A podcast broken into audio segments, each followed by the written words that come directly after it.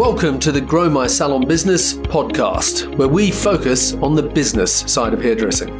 I'm your host, Anthony Whitaker, and I'll be talking to thought leaders in the hairdressing industry, discussing insightful, provocative, and inspiring ideas that matter. So get ready to learn, get ready to be challenged, get ready to be inspired, and most importantly, get ready to grow your salon business. Hi, everybody, and welcome to this week's episode of the Grow My Salon Business podcast. I'm your host, Anthony Whitaker, and it's great to have you join us here today.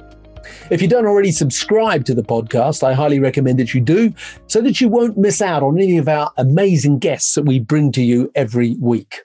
I talk with many salon owners all over the world, and one conversation lately that is constantly coming up is about the changing business models in the industry and that there's a shift towards more self employed or individual contractors, and that's happening in many different countries.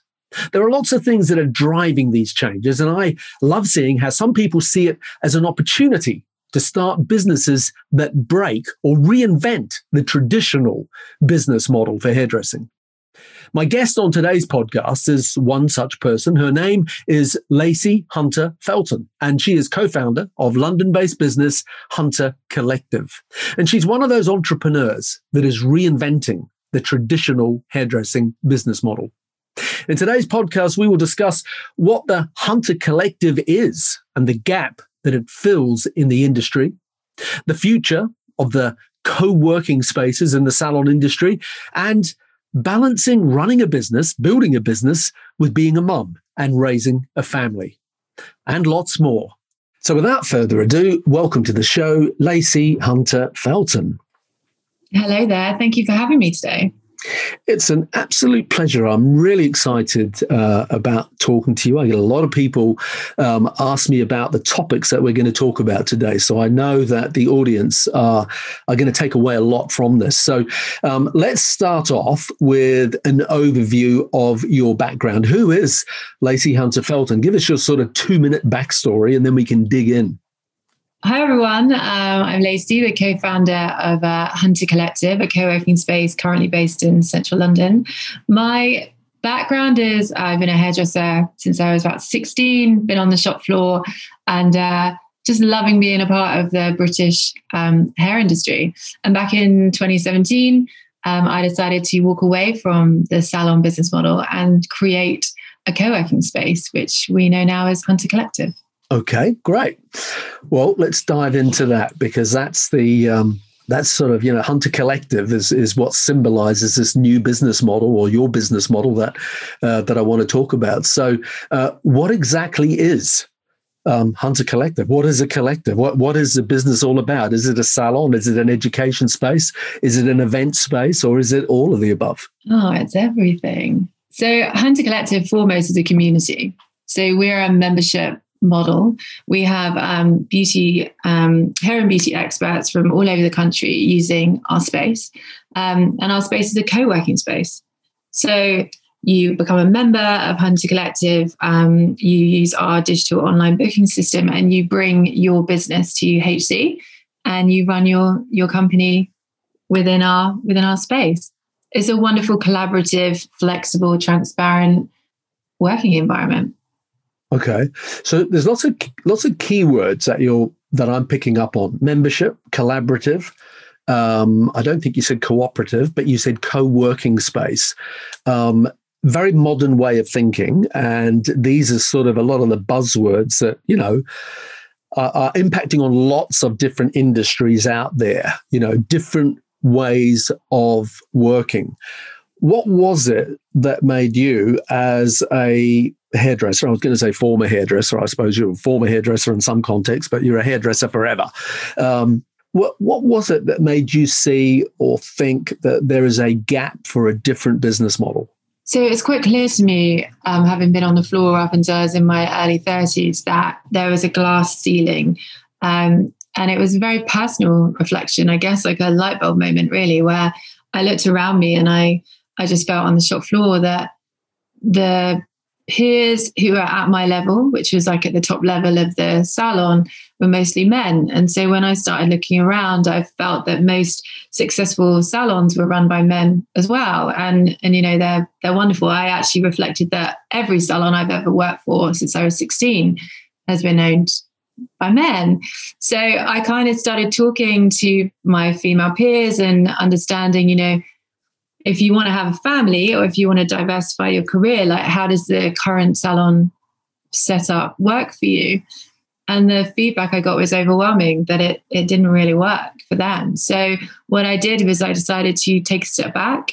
I quit the salon that I was at, which was a shock to everybody because I was incredibly successful and it was a beautiful salon um, and I loved every minute of it. But I felt that it was actually a time for me to um, take a step back and understand what I needed for my future. And it was in doing that and researching other business practices, traveling to the States, understanding how things worked outside of the UK that I came across this thing called co working. And um, it was just exploding in tech um, setups, it was exploding across design. And I could just see that there was this new um, evolution of business model coming through that was gaining pace and very exciting, very collaborative, um, really creative. And I came back from the States and I just thought, gosh, we can do this here in the UK. And I spent a year and a half developing the concept. I raised finance and I opened Hunter Collective in 2017. Great. Okay. So have you, you know, like you just said, it, it's not a, it's not a new model in terms of other industries, but it's new in terms of the hairdressing space. Mm. Have you modeled it on anything else outside of the industry or in the industry? So, like WeWork, for example, uh, or Soho House, or, or other sort of co-working spaces. Have any of those sort of influenced, you know, how you've thought about this in a hairdressing context? Massively so. So I based myself in a WeWork uh, location for that 18 months. And I was regularly going to Soho House in London. So I had already interpreted the key elements of culture and community that I wanted to take away from those environments. But I think for the hair and beauty industry, it was incredibly disruptive. Um, and for a long time at the beginning, no one could understand what we were doing. They just were completely flabbergasted. And we, um, you know, we were quiet for for a period of time at the beginning because hairdressers and um, brands and um, trade press they just couldn't they couldn't get a grasp of what we were trying to do. Um, but as we started living it and creating this lifestyle balance and showcasing experts around the world about what they were doing and then started bringing individuals to our space and building our community people started to really latch on to this idea that there was an alternative because the um, British uh, hair salon model hasn't really changed in a very long time. And it was quite difficult for people to kind of think that there might be another way. And also because Hunter Collective is heavily based in a digital format, we're cash free, we're brand neutral. All of these concepts were just like, wow, like this is really quite radical. So for us, we did a lot of big changes at the beginning, and it's only through progress and evolution and onboarding that we've realized that actually it works incredibly well and we have this amazing community and we feel very blessed because we're going to scale it and and it's going to be really exciting. Great okay. Um, it's it's not a uh, salon suite or salon studio model which is very you know prevalent in the us at the moment. Mm-hmm. um, I'm not aware of anything quite like this in the US. Was there any sort of membership, you know, salon that you came across or co-working space or cooperative that you came across in the US or was it more the suite thing that inspired you for Hunter Collective? So for us it, it was actually more of the digital design um, entrepreneurial we working environment that inspired us because okay. when I looked at freelancers and small business owners, one of the key elements that they had in common was that they were really lonely. And I think in the UK, like we really specialize in collaboration and we really feed off of like team dynamics and we really enjoy working with others. So mm. for me to build a premium environment in our space, um, which currently is a 14 chair uh, warehouse conversion in Farringdon, which is in the heart of central London. We, um, yeah, we just knew that if we created a really open, beautiful co working space, that people would really flourish and enjoy the vibe of a salon and the collectiveness of being creative around each other and bouncing ideas off of each other and that really strong community dynamic but actually that we were all independent businesses and and we were all working harmoniously together and i think the key thing that hunter collective has brought to this is that you can be independent and yet part of a very strong culture and that loneliness has been removed and that collective growth is what unites us. And that's one of the strongest um, points of our business model. Yeah. Okay. Uh, that's really interesting, and I want to I want to dig into to something there which has big implications on the definition of this type of thing. One of the challenges with trying to do this is the tax implications. Um, in that um, you look at your business model and you say that it's you know a co-working space everyone works together and it is and it's great. I mean i love it okay? Um, but that they're independent businesses but at mm-hmm. the same time there is some degree of control over the culture and the opening hours and stuff like that. Is, uh, is am i wrong? I can see you nodding your head uh, nod, uh, nodding no. Uh, so, so what the tax department deem yeah. in all those countries as if there's any control about prices, mm-hmm. about opening hours, about products, about what you wear to work, then you're deemed an employee, not a business unit of one. So, so can can you talk to us about that definition? I think that's a really incredible point and a really important point to highlight because I think that based here, and I can only base this on my experience of the UK market, but I think there's been a real grey area in the UK market for a long time as what is the definition of a team environment and a salon environment. And I think it's really important to highlight that because I think that for us, we shone a really, really big light on this particular issue.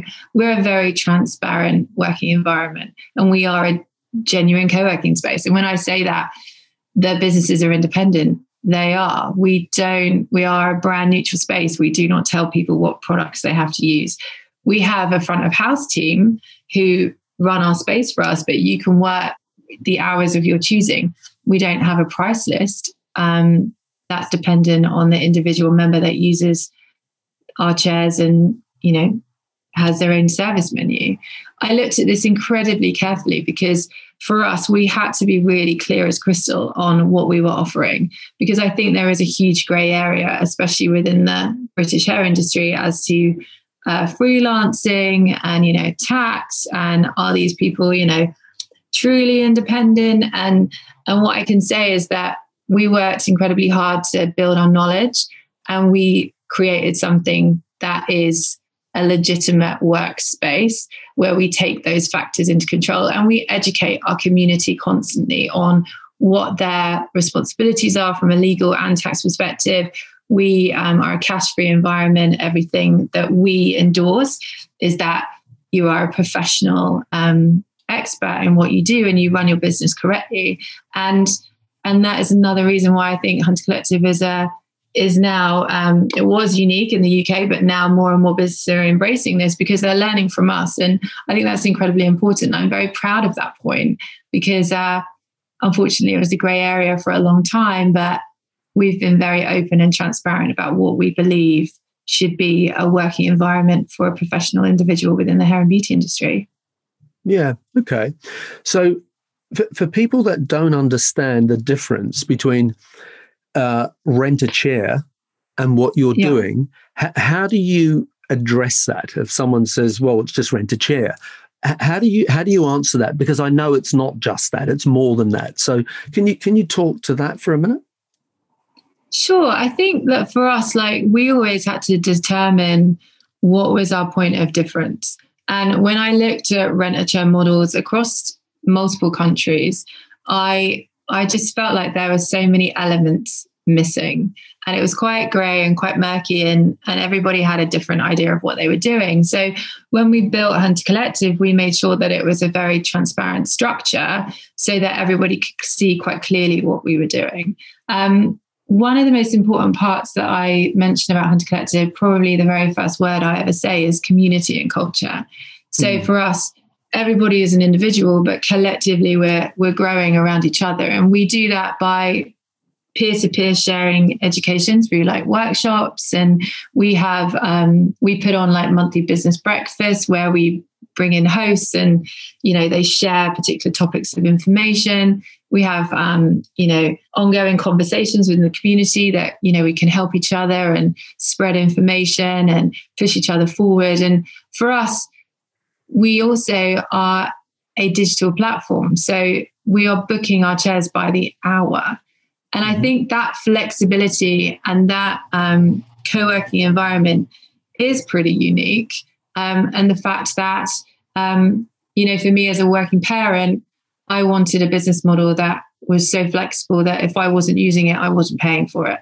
And, and that's really key. And that is a massive point of Hunter Collective is that you pay for it while you're there and you don't pay for it while you're not. And I think that, you know, classic or alternative models have very kind of fixed scenarios of day rates and you know buy-ins and whatever and we just we just don't do that we're a very um, organic and work-life balance focused community and we put a lot of time and effort into our members and we hope that that they feel the love and that they continue wanting to be a part of our membership mm, okay well let's talk about that the membership aspect of it, uh, mm. because you know a rent a chair model is not a membership model. This is a this is a membership.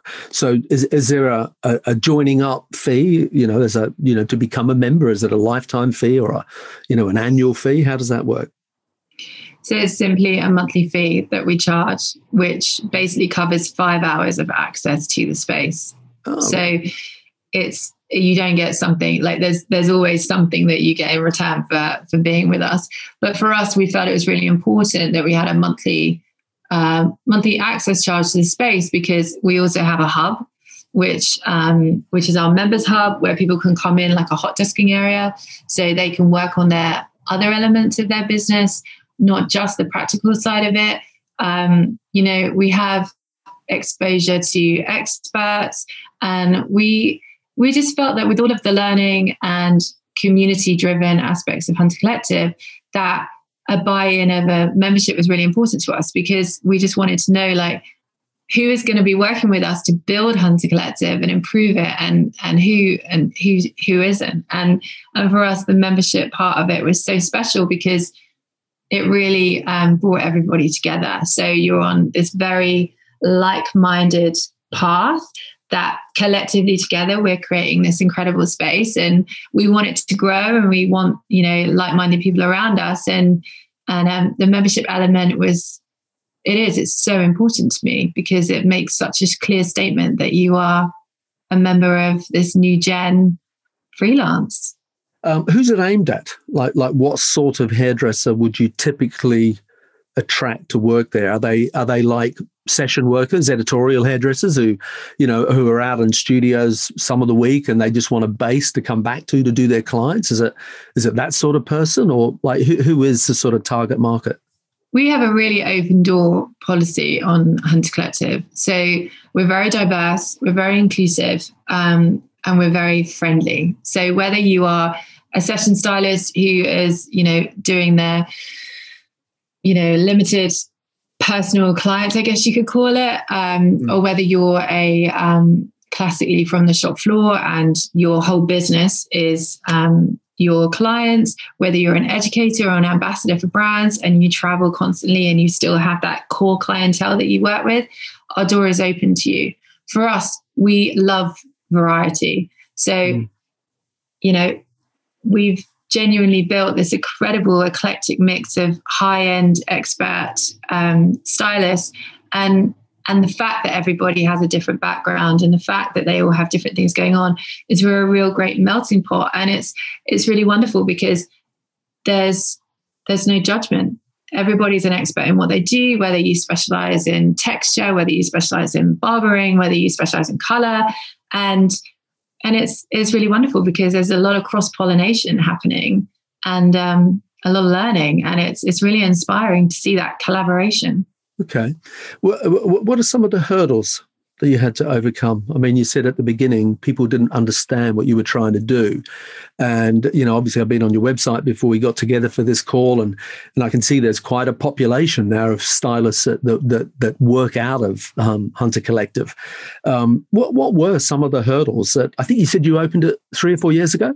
I think for us, it was when you're doing something so disruptive the the messaging. And you know i don't come from a marketing or a pr background and we we built this on a real shoestring. So you know we're a genuine startup. So for us like getting the messaging out was difficult at the beginning because we also were learning on the job and and throwing stuff at it. And we had this real great um like uh, test culture. So we're constantly testing ideas, and if they don't work, we we move on or we evolve them, and we really bring our community into that. So we do um, a lot of stuff collaboratively with our community to understand. You know, do we think this is good or do you think this is good? And that's really, really important. But some of the hurdles were purely just understanding how to bring out the best in what we were trying to do um, and really trying to on board um, a person that could see what we were trying to do because at first we weren't great at talking about it. And um, and no one really understood. But as as we got more confident with talking about hunter collective and members started to join us and they really embraced the culture of what we were trying to do and they really started talking about it that's when actually beautiful things started to happen because we were just like wow like this isn't just an idea in my head.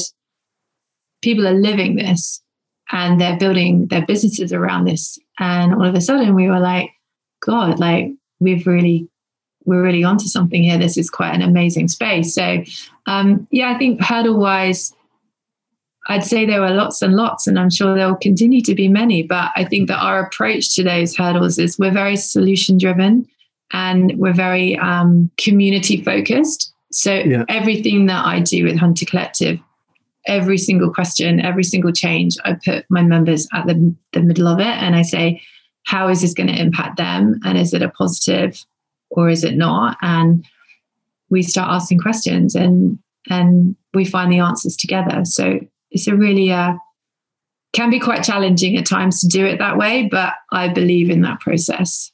Yeah, yeah, no, it's good, and it's obviously working. Um, you, you, mentioned before there was an hourly rate, um, so mm-hmm. you pay membership fee. Yeah. And uh, and then there's an hourly rate for whenever you want to work in there. Um, yeah. Uh, I, I, know from the website you have written on the website it's twenty five pound an hour, uh, which I think is yeah. great. Uh, so, so if I want to book it, if I'm a stylist and I'm going to work in there and I'm going to do three hours work or whatever, it's three times twenty five. Um, yeah.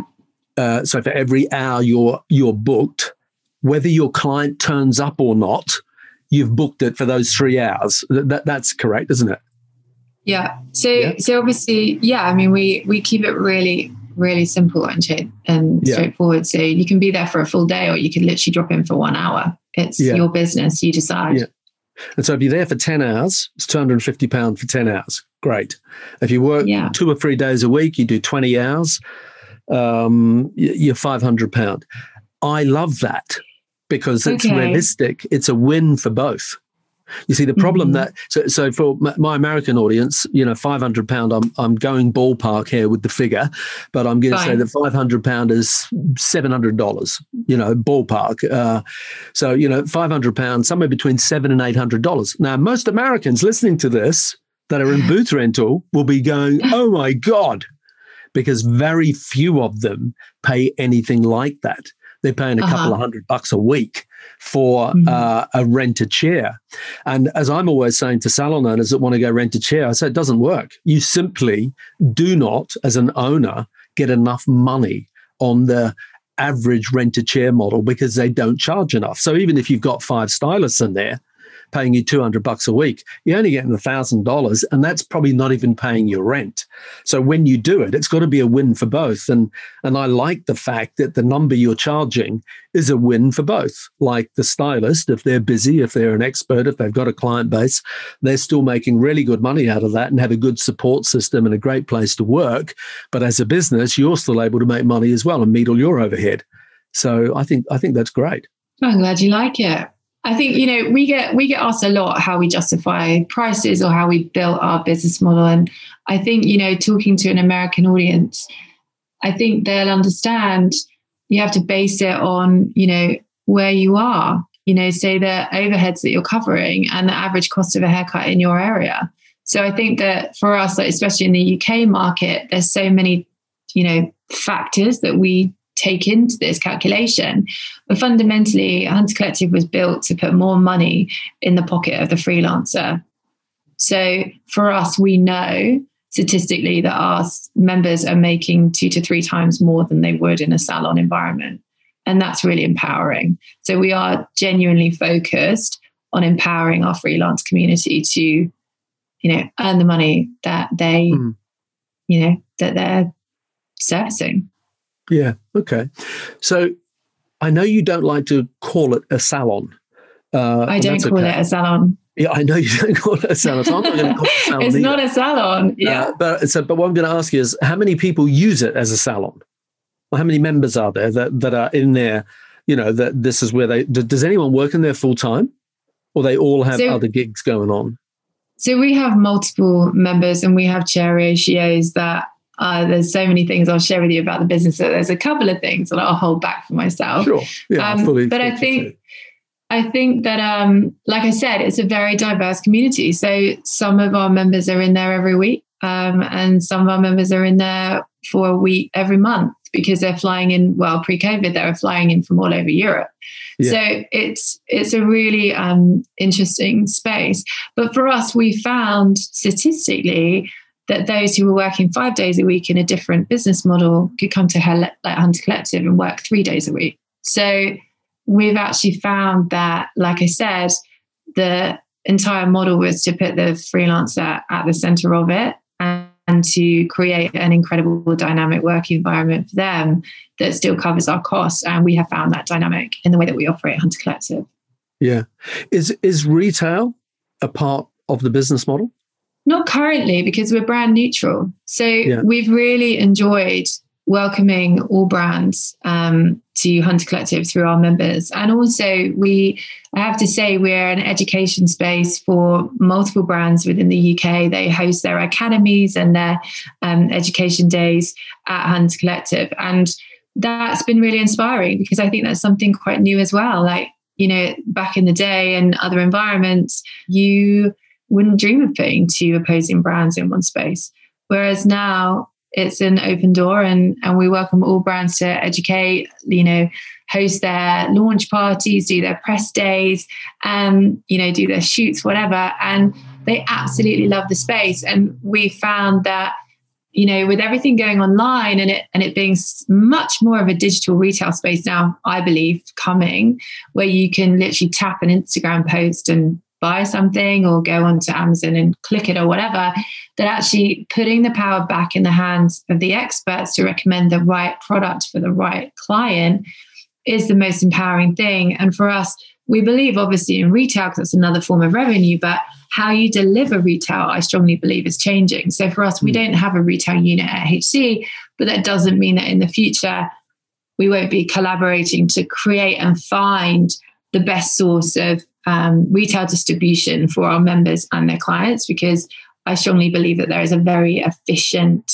online model, and um, I'm sure it's going to come to us very soon. Oh, there, there is. There's some great yeah, affiliate there's some marketing. Lots of interesting things going on. Yeah. Yeah. Yeah. Um, let me ask about social media. How important is social media for the hairdressers who work at Hunter Collective? To, to their business because obviously uh, I haven't seen the space, but I gather it's upstairs so you don't get any walk-in traffic in terms of clients, etc. Um, so they're they're basically bringing a client base with them. Um, and responsible for their own marketing. So, I mean, I think I know the answer to this question, but how important is the social media component for them? So, social media, I think for most hairdressers now is key. So that that enabling of self promotion is is stronger than it's ever been, and we have seen the upward trajectory of Instagram, and we can see other platforms coming online where you know individuals are just exploding, and and it's really amazing to see. And the freelancing culture that we're evolving with um, has been assisted by online um, social media there's no doubt. The digitalization of representing yourself in such an open way has been a you know defining moment within hunter collective but we could see that coming. So that's why we we harness that. I think that for us we always um, encourage our members to you know represent themselves but i think that there's plenty of hunter collective members that don't use social media.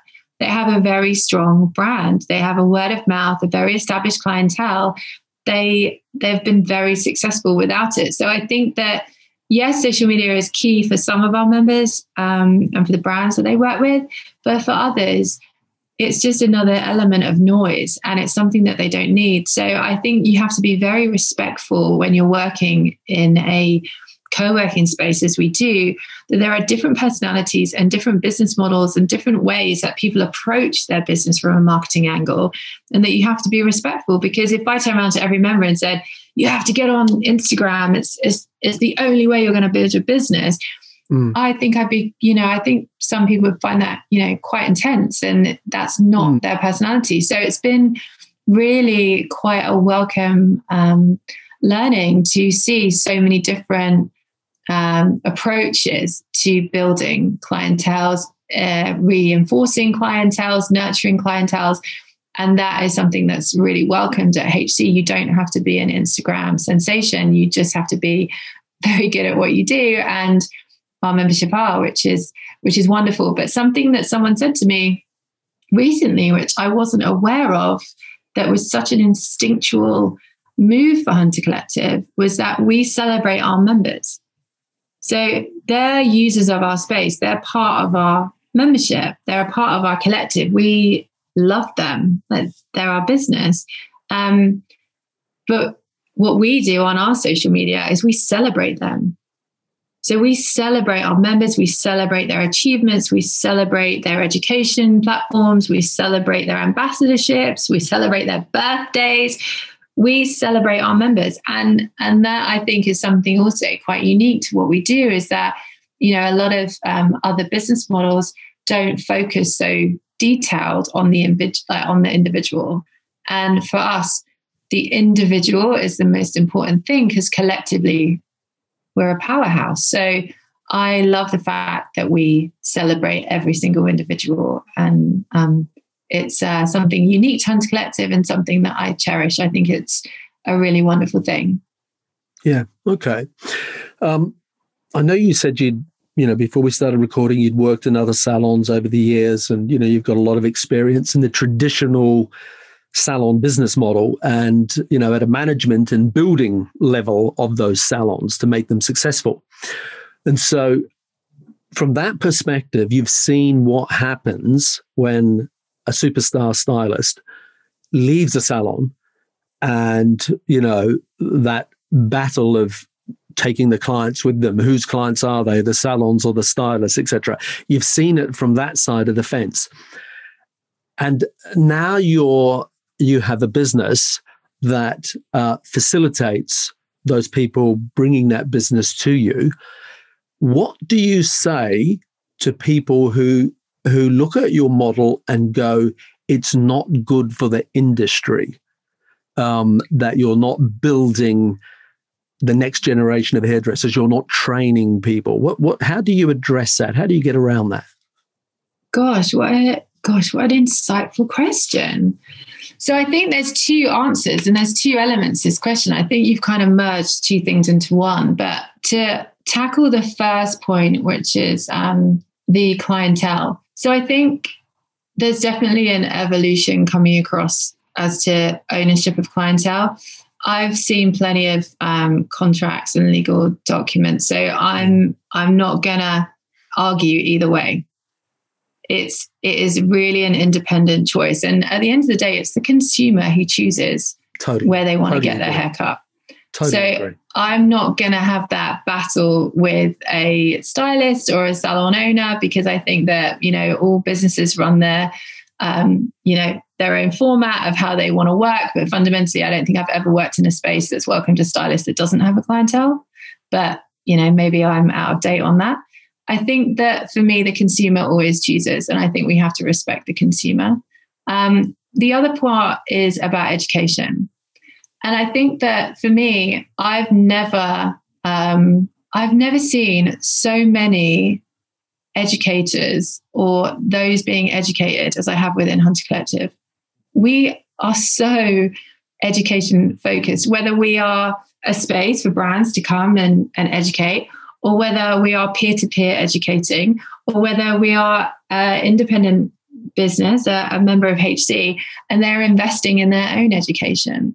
Um, I think that the if you want to talk about apprentices, if this is the angle of your question, and you want to, you Yeah, know, the of across the board. the- yeah. the point, you know, especially within the UK, is that there is a conversation going on with apprentices and and how they come to the the salon um, or their hair industry, and it's something that has to be addressed. Um, again, it's a model that hasn't changed for a long time. I celebrate um, bringing new blood into the industry, but I also celebrate upskilling. And I also celebrate um, continuous learning.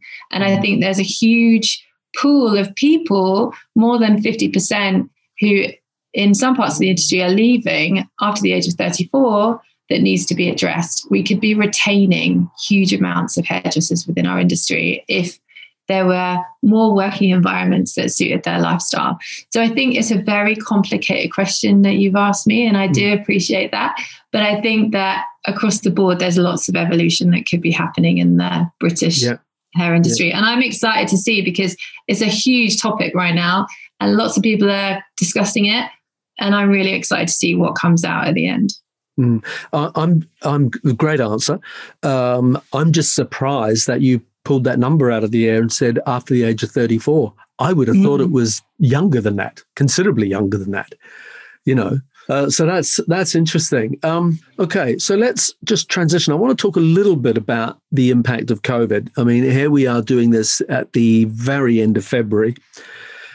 Uh, 2021, and our open date is not until April 12th, from what I gather, at the earliest.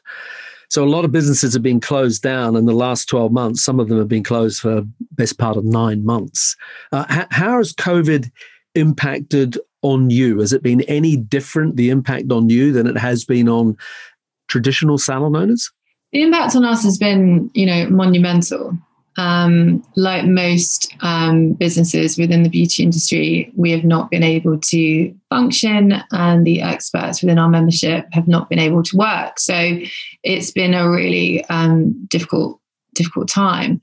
One of the things that has worked in our favour is that we um, run our chairs um, in a kind of one one client model at a time.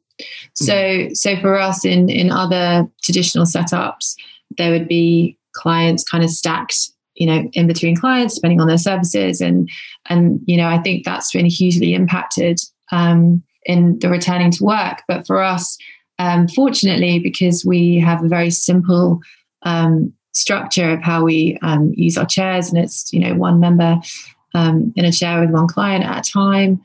Um, we've found that for our members, they've been able to really bounce back and run their um, columns in a way that they were already, you know, comfortable with, and their clients fully understood.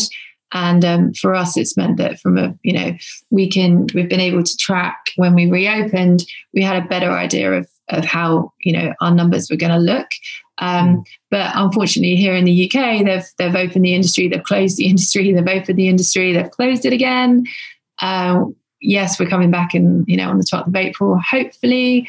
But what I can say about COVID is that it's really united um, the British hair industry. And at the moment, there's lots of campaigns going to government um, fighting for our industry. And I would like to say just how proud I am of being a part of something that is so passionate that they're prepared to go to government and demand better standards and better principles for our particular industry. And I think that the messages that they're sending are powerful and they're being heard. And, and even though this incredibly difficult time for the British hair industry, we are giving an absolute fight. And um, it's monumental. And and those that are making that fight, um, you know, as us, you know, collectively, but who are really at the forefront of it, it's it's incredibly humbling, and I, you know, I'm proud to be a part of it. It's it's incredible. Yeah, what do you think the the long term impact of COVID is going to be on salons? Well, I think that you know I'm not part of that salon industry, so it's it's hard for me to give a definitive answer. What I can talk yeah. about is the freelancing in the sense yeah. that there were plenty of freelancers before COVID hit. There's going to still be plenty of freelancers after. Um, successful freelancers are successful small business owners. They are, you know, still going to be very good at what they do. They're still going to have their clientele. The appetite is still going to be there.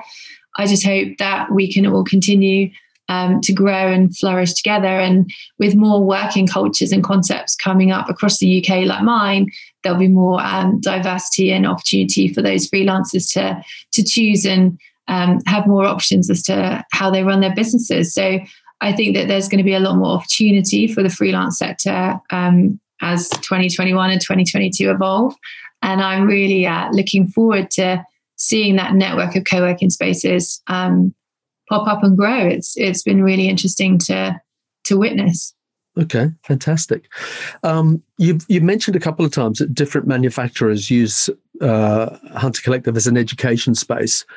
Um, how does that work? Is it is it a salon? Uh, well, do you have hairdressers working in there at the same time, or does the manufacturer book the whole space out so the members can't be in there doing clients on those days? You sort of factor those things in, obviously, yeah.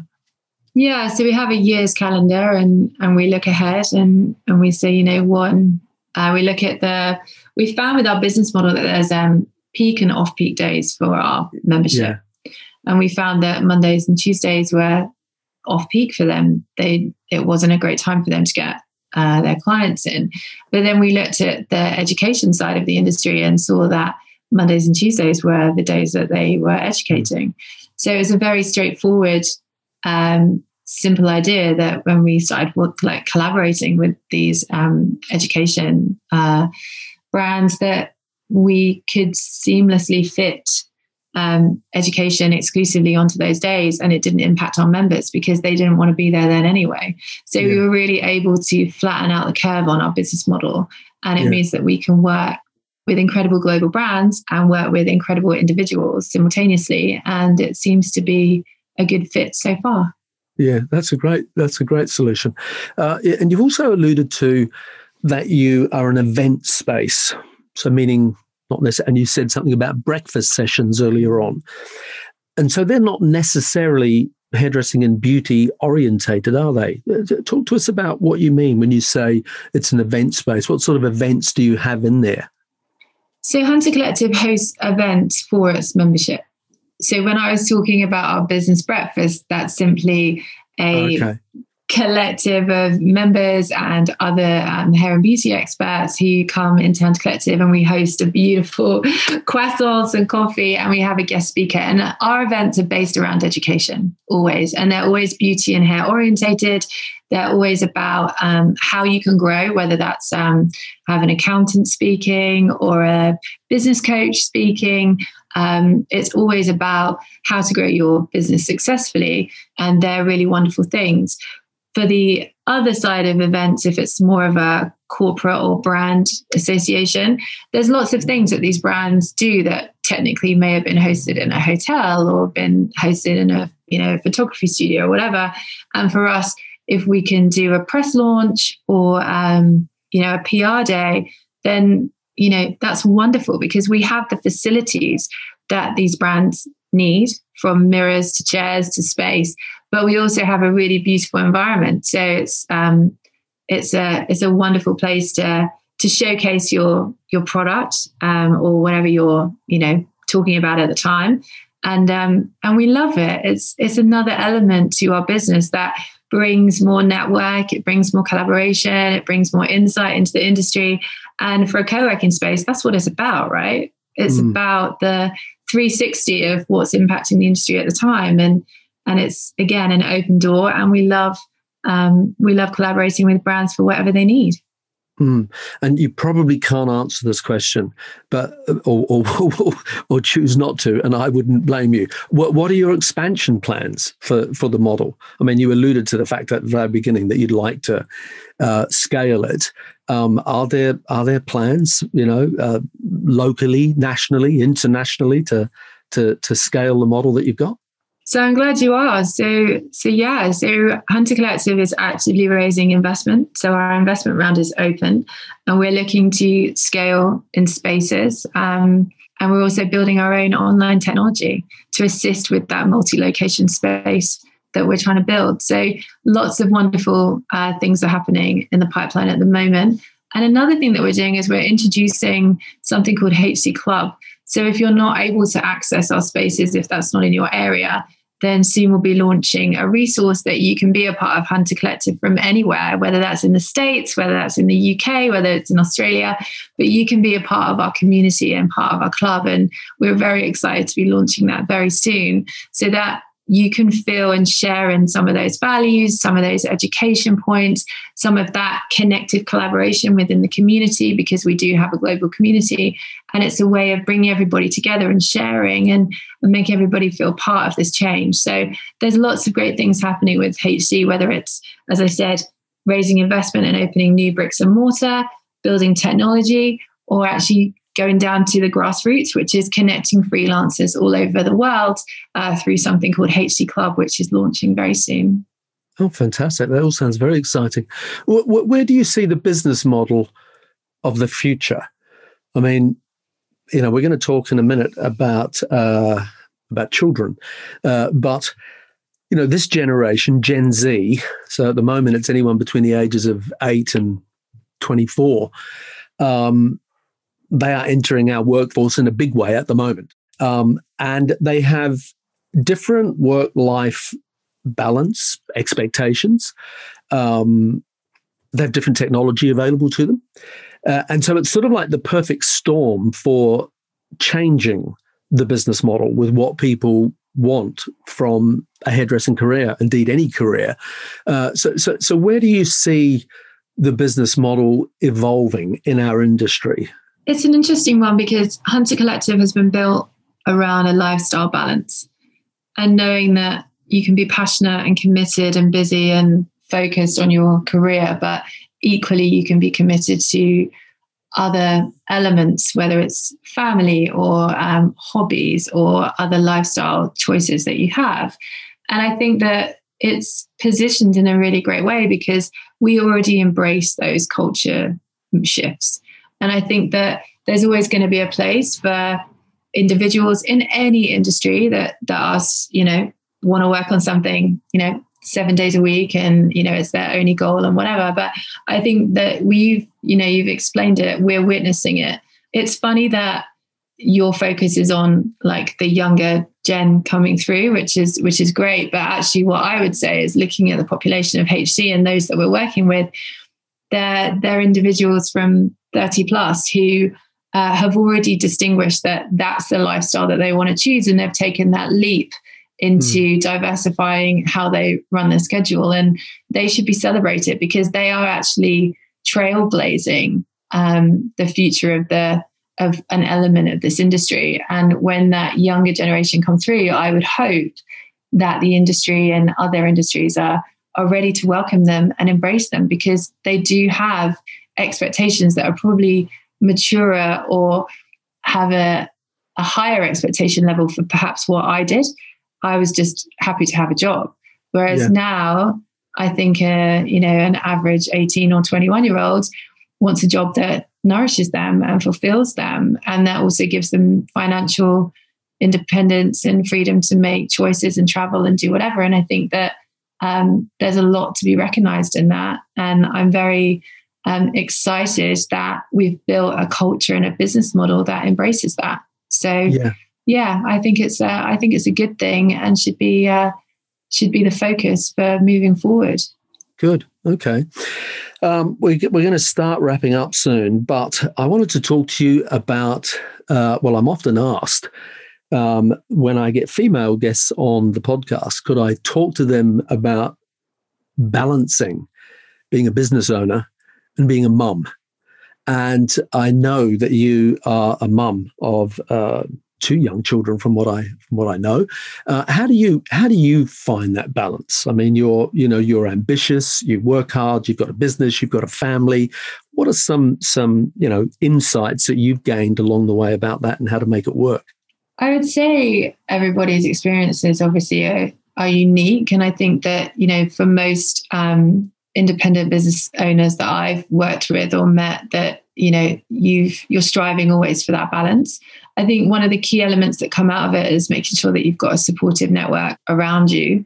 So I have children, I co-parent them with my husband. We have a support network around us. We're very fortunate to to have that. But I think that building a lifestyle around and for my children is one of the driving factors of of having Hunter Collective and building you know Hunter Collective. But I think that it's I think there can't be any illusions. It's incredibly hard, and you have to uh, have to kind of set your path and say, right, this is what I'm going to do today, and it's either going to be my work or it's going to be my kids, and and that's how I do it. And um, and again, everything comes back to if it's not going to benefit my family and my work, then it's probably not going to happen. Um, and I'm very privileged to have those choices, and I feel very aware of that. So I think anybody that's kind of looking at, um, uh, you know, having a family or um, building a business and having a family, I think that I would say make sure that your peers support you and they're on the same path as you, um, and that I built a lifestyle choice to enable me to have children. And I think that's something that, as I said, is a very privileged perspective to have. And um, I feel very blessed to, to have it. Mm. Do, do many of the members at Hunter Collective have children and, and that's why they choose this model for, for working?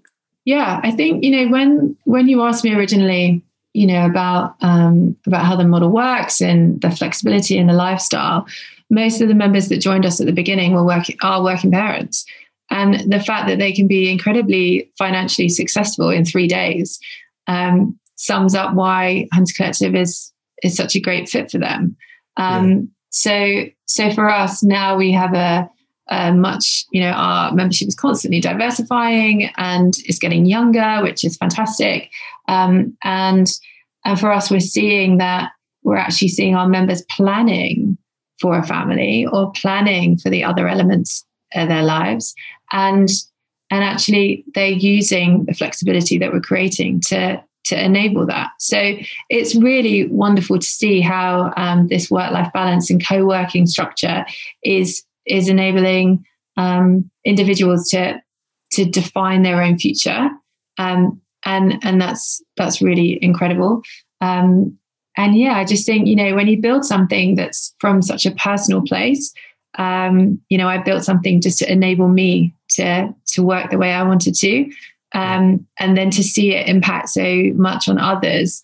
It's um, yeah, it's it's a really wonderful, humbling thing, and I'm learning so much. I'm I'm not the the best at understanding how to manage my time. I'm not the best at um, you know, being hugely focused on one task at any time. I'm I'm massively creative. I come from a creative background, but one of the things I've learned from Hunter Collective is to listen. And listening is one of the strongest things I'll take away. I listen to my membership and I listen to my children, and you build your structure around what they need. Mm. And um, it that's that's how we've built Hunter Collective, and that's how we'll continue to build a business that works for a diversity of of uh, cultures and individuals that need it. Yeah. Do do you um, over the last you know three years or so, while you've been you know bringing this business to life and uh, and responsible for young children, um, are you consciously trying to make the business work without you? That's what I'm trying to get to. Are you are you, tr- are you putting systems and structures and people in place so that the business a can scale and B enables you to have the life that you want to have by putting systems and people in place so that that makes it that, that a reality? I think that's a really interesting question. I'm glad you asked because uh, the first um, the first baby I had, I was pregnant while I was raising the finance for Hunter Collective, and that was always a big question. Like, oh, this pregnant lady is gonna, what's she gonna do with all this money? And then, you know, like, is she is she gonna come back to work? And is she just gonna change yeah. her mind? And mm. all this, you know, all that rubbish. And and I've never met more. Uh, I've never met a person more motivated than a pregnant one. so, mm. so um, yeah, I wouldn't mess with a pregnant lady. And and so for me, um, the first time with my eldest son, I yeah, I raised the finance. Um, my co-founder and I opened the space weeks after my baby was born. Um, I was very fortunate. It was a very straightforward pregnancy, a very straightforward birth, and I was back to work within weeks. And and basically, we were focused, focused, focused. And I used to bring him every day to the space, and he would be there with me. And I was breastfeeding him and ho- hosting investor meetings. And it was very, very intense. And it was something that I lived and breathed. And as I said, I had a very strong support network with me. And, you know, my mum would come to the space and watch him while I had my meetings. And I was very fortunate. Um, the second pregnancy um, was very different. And it was actually at the, the beginning of the second pregnancy that I made a decision, which was you can't continue this. Like, this is kind of unrealistic. If, if you're going to grow Hunter Collective and scale it, you have to learn how to, to step back because you can't have multiple locations and be the driving force of all of them. Mm. And that came through very strongly in my second pregnancy. I was like, I can't have two babies and be the driving force behind this uh, location. So it just, you know, it was a real coming of minds at this at this time. And and so it was a question that investors were asking me as well you know how are you going to do this? Where's your focus? So what i did with the second pregnancy is i focused on building my team and putting in those structures and it enabled me to remove myself actively and physically from the business. And i mm. nurtured and grew my team which is still with me today. And i empowered individuals to take ownership over being part of Hunter Collective. And it's been the most fulfilling thing that I've done. And when I had my baby, I was able to take some time off and, you know, enjoy him and um, us as a family. And and it all came down to recognizing that you cannot be everything to everyone at the same time. And it was a really hard thing to detach yourself from yeah. that and to let go it's it's excruciating mm. but i also knew that if i wanted multiple locations in multiple countries and i would love to take hunter collective to the states i think it would thrive there and i would you know love to be opening in new territories that you know you can't be in two countries at once mm. so so for me that learning curve although i wouldn't recommend it to anyone having babies, learning curve of how to remove yourself from your day to day running of your business, um, I would say it's achievable. And I'm very proud of what I've personally achieved because I've shown that I can build teams, I can put structures in place, I can fundraise, and I am going to be, you know, scaling the company. And it's it's uh, as I said, I wouldn't recommend everyone to do that by throwing you know throwing two children into the mix. But I would say that it's achievable if if it's your goal and um, if you have the right support behind you and everyone's you know rooting in your direction, including your business, then why limit yourself? Why not go for go for what you're trying to achieve? Cool. Well, that is the, the perfect place to uh, uh, to wrap up. And unfortunately, we've run out of time, so we do have to wrap up. Uh, have you got any final words for our listeners before we, uh, um, you know, close out the podcast? I would say to anyone who's freelancing or looking to open freelancing spaces, get in touch with Hunter Collective. We would love to hear from you. We are growing our network across the UK and internationally. So if you would like to learn more about how Hunter Collective is doing that, then please reach out to me and I would love to talk to you. Perfect. Okay, so whereabouts can people connect with you on uh, Instagram or or other social media channels? So they can DM me on hunter.collective on Instagram, or you can DM me straight to Lacey. Um, it's, yeah, Lacey Hunter Felton, my name on Instagram. And I will uh, happily chat to you on DM. And um, I love a Zoom. Anyone wants to Zoom with me and learn, and I'm there to listen. So, yeah, anytime, any place, just let me know and I'll reach out. It'll be great to hear from you. Fantastic. Well, I'll put those links in the uh, show notes uh, on our website uh, at growmysalonbusiness.com. Um, if you're listening to this podcast with Lacey and have enjoyed it as much as I have, then please do me a favor, take a screenshot on your phone and share it to your Instagram stories. Uh, but most of all, if you've enjoyed this episode, please go to Apple Podcasts um, on the Apple Podcast app, scroll to the bottom of the page and give us a rating and review because we would really appreciate that. So, um, to wrap up, uh, Lacey, thank you so much for being on the Grow My Salon Business podcast. Uh, I really appreciate your openness um, to answer all these questions. I've, you know, I, I, like to dig in and, and find out what's going on, and you've uh, got a, a, really well thought through, uh, intelligent approach to this whole thing. Thank you so much for having me. Thank you for listening to today's podcast. If you'd like to connect with us, you'll find us at growmysalonbusiness.com or on Facebook and Instagram at growmysalonbusiness. And if you enjoyed tuning into our podcast, make sure that you subscribe, like, and share it with your friends. Until next time, this is Anthony Whitaker wishing you continued success.